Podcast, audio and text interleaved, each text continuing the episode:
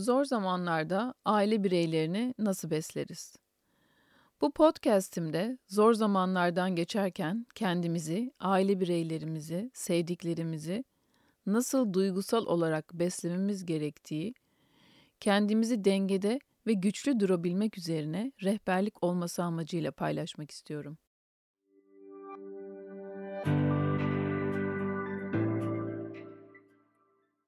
Çağlar boyu insanlar kendilerini korku, dehşet, çaresizlik, öfke ve intikam duygularıyla dolduran anılara maruz kalarak yaşadılar. Ve zaman zaman telafisi olanaksız bir kayıp duygusu, sanki onların bir parçasıymışçasına üzerlerini taşıdılar.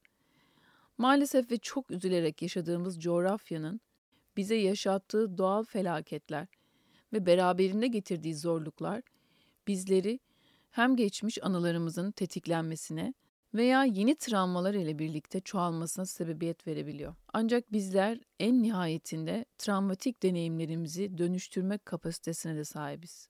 Birinci dereceden olmasa da yaşanılan şok, üzüntü ve çaresizliğin bize bıraktığı ani duygular bizi o kadar çok etkileyebilir ki diğer tüm yaşadığımız deneyimlerin önüne geçebilir. Bizlerin dengesini ve psikolojisini bozabilir. Sonuç olarak geçmiş anılarımız ve yaşadığımız zorlukların önüne geçemediğimiz, yardımcı olamadığımız için çaresiz hissettiğimiz durumlar hem yeni hem de alışkın olduğumuz durumlara odaklanma yeteneğimize de engel olur. Ancak insanın en temel ihtiyacı olan iyileşme dürtüsü, yaşadığı duygu durumunun gücüyle birlikte çelişki ve çatışma yaşayabilir. Bu duygu durumu kesinlikle normal bir süreçtir. Kendinize iyileşmek için izin verin. Yaşadığımız bu zor günlerde hissettiğimiz duygu durumu içerisinden özellikle bahsetmek gerekirse bir tarafımız iyileşmek, normale dönmek, alışılagelmiş bir düzene geri kavuşmak arzusundayken bir diğer tarafımız yaptığımız her sosyal davranış için kendimizi suçlu hissedebilir. Bu duyguları birçoğumuz yaşıyoruz.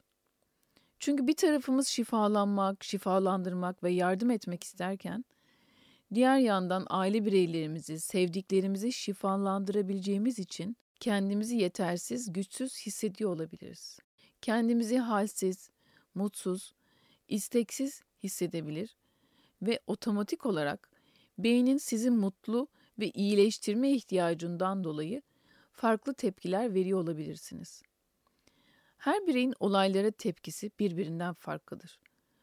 Lütfen böyle zor bir süreçteyken birbirimizi yargılamadan, ayıplamadan her insanın durumlara göre farklılıklar verdiğini unutmayalım ve birbirimize hoşgörü gösterelim. Alışıla gelmemiş bir olay ve durumla karşılaştığımızda kendimizi farklı hissetmeniz ve değişik tepkiler e, vermeniz çok normal. Bahsettiğim üzere hiç kimse aynı değildir ve travmatik olayları verilen tepkiler birbirinden farklı olduğunu için ne kendinizi ne de etrafınızdaki insanları yargılamadan devam etmek en doğrusudur. Birinci, ikinci ve üçüncü derece olarak yaşanan travma sonrası stres bozuklukları hepimizde farklı tepkiler oluşmasını sağladı. Birinci dereceden yaşayan kişileri tamamen ayrı tutarak, özellikle ikinci derece ve üçüncü dereceden yani dolaylı olarak duruma maruz kalan özellikle çocukları rahatlatmak, farkındalık kazandırmak ve ileriki dönemlerde hayatlarını engelleyecek korkulara, korkularla mücadele etmek zorunda kalmamaları için biraz farkındalık kazanırsak onlara ve sevdiklerimize daha çok yardımcı olabiliriz. Birçok insan medya aracılığıyla bireylerin kötü etkilendiğine dair ilişkin bilgiye sahip olsa da pek çoğumuz otomatik olarak güvende olduğumuza benzer şeylerin aslında başımıza gelmeyeceğine inanıyoruz. Çünkü aksi takdirde devam etmemiz mümkün olmaz.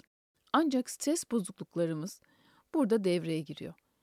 Hayatımızda yaşadığımız birçok yeni deneyimde değişime ayak uydurmak, plan yapmak için zamanımız olur. Ani felaketler için tek yapabildiğimiz olaylara uzaktan seyrediyor olsak bile nasıl hayatta kalacağımız endişesidir. Travma sonrası stres durumlarında ortaya çıkan farklı davranışlar olabilir. Danışanlarımla da, daha doğrusu yaptığım son görüşmelerde özellikle uyku problemleri, aşırı yeme veya iştahsızlık, konsantrasyon ve hafıza ile ilgili zorluklar, kendiniz veya başkalarının güvenliği ile ilgili abartılı endişeler ise en belirgin olanları. Bu gibi durumlarda çok yemek stres bozukluğundan dolayı ortaya çıkabiliyor. Kendinizi daha güçlü ve kuvvetli hissetme arzusu duyuyor olabilirsiniz. Daha çok yemek yemeliyim, güçsüz kalmamalıyım, sevdiklerime yetebilmeliyim. Hatta çocuklarınız var ise onlara daha fazla yemelerini ısrar ediyor olabilirsiniz. Evde daha çok yemek yapma arzusu ortaya çıkabilir. Aklınıza geçmişte yaşadığınız doğal afet travması geliyor ve o dönemleri hatırlayarak, yalnızca en sevdiklerinizi besleyerek, aklınıza geçmişte yaşadığınız doğal afet travması geliyor ve o dönemleri hatırlayarak, yalnızca en sevdiklerinizi besleyerek kendinizi rahatlatıyor olabilirsiniz. Bir diğer danışanım bana olayla birlikte çocukluğundan beri kremalı pasta yemediğini ve aslında sevmediğini ancak yaşanan bu olayla birlikte o günden beri eve sipariş verdiğini söyledi. Bu stres bozukluğu danışanım çocukken güvende hissettiği, o döneme geri dönmek isteğinin, huzurlu ve sıcak, zarar görmeyeceği bir yerde sığınma isteği arzusunda dışa vurumu. Böyle bir durumla karşı karşıyaysanız lütfen, lütfen endişe etmeyin ve kendinize biraz zaman tanıyın. Bir diğer duygusal tepki ise aslında tam tersi iştahsızlık. Bu ise tamamen kendimizi suçlu hissetmemizden kaynaklanıyor olabilir. İnsanların çaresiz ve aç olabilme ihtimali. Boğazımdan geçmiyor deriz. Aslında boğazımızdan geçmeyen yemek değil, yaşanan olayın ta kendisidir. Kendimizi birçok konuda güçlü hissederken bir anda çaresizlik duygusuyla başa çıkmak gerçekten hiç kolay değil. Bunlarla birlikte uykusuzluk veya çok, çok uyuma olayı daha fazla duymamak için beynimizin, zihnimizin bizi hayatta tutma refleksinin yansımalıdır. Özellikle uyuduğumuz zaman ani bir şekilde uyanma, aslında uyurken tam uyuyamama, stresli uyuma dediğimiz yarı uyu, uyurken yarı uyanık kalma gibi. Böyle bir durumun suçlusu ne sizsiniz ne de yaşayan mağdurlar. Eğer kendimizi iyileştirmek ve özellikle ebeveynseniz çocuklarımıza daha sonraki yıllarda olası çıkabilecek duygu durum bozukluklarını yaşamamaları için fayda sağlamaya çalışmalıyız.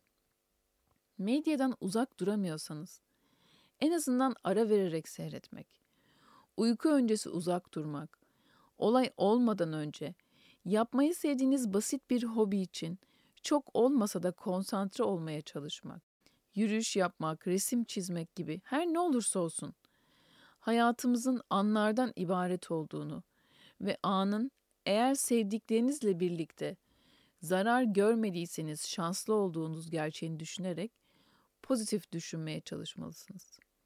Biliyorum kolay değil ama şu anda en önemli şey pozitife odaklanmak. Bu düşünce kesinlikle kendini düşünme veya bencil olmak değil.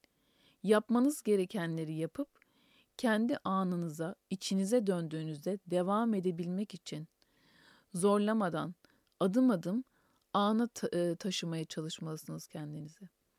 Sevdiklerimize, mağdurlara, yardım ihtiyacı olan insanların yanında olmak için ilk önce kendimizi güçlü ve dengede tutmalıyız. Geçmişi daha fazla sorgulamak yerine gelecekte neler yapılabilir? Şu an neredeyim ve ne yapabilirime odaklanmak bize fa- fayda sağlayacaktır. Anılarımız kimliklerimizin temel taşlarıdır ve insan olmanın anlamını tanımlamaya yardım ederler. Tam olarak doğru ve sürekli olmasalar da anılarımız bizi yeni durumlara doğru götüren manyetik pusulalardır. Bu yeni ortaya çıkan deneyimler ile bir sonraki adımlarımızı güvenle planlamaya çalışırız. Bu durumda ilk olarak güvenmemiz gereken bedenimiz ve zihnimiz olmalıdır.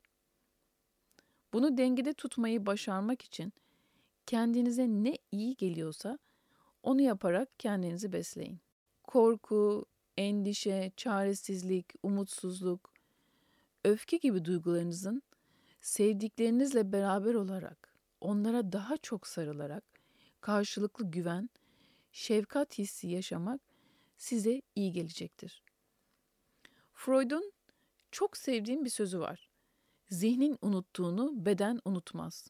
Buna teşekkür borçluyuz. Duygusal anılar uyarılsalar da yöntemsel anılar, güdüler, hareketler ve çeşitli eylemler bunların nasıl olduğuna doğru yönlendiren bedenimize ait duyulardır. Bedenimizin bize gösterdiği tepkiler aslında bizi kurtarır. Farkındalık kazandırır. Bunun için kendimize teşekkür edip yaşadığımız için hayata şükretmeliyiz. Geçmişi değiştiremeyiz ancak anda dengeyi bulabilirsek sevdiklerimiz için gelecekte faydalı olabiliriz.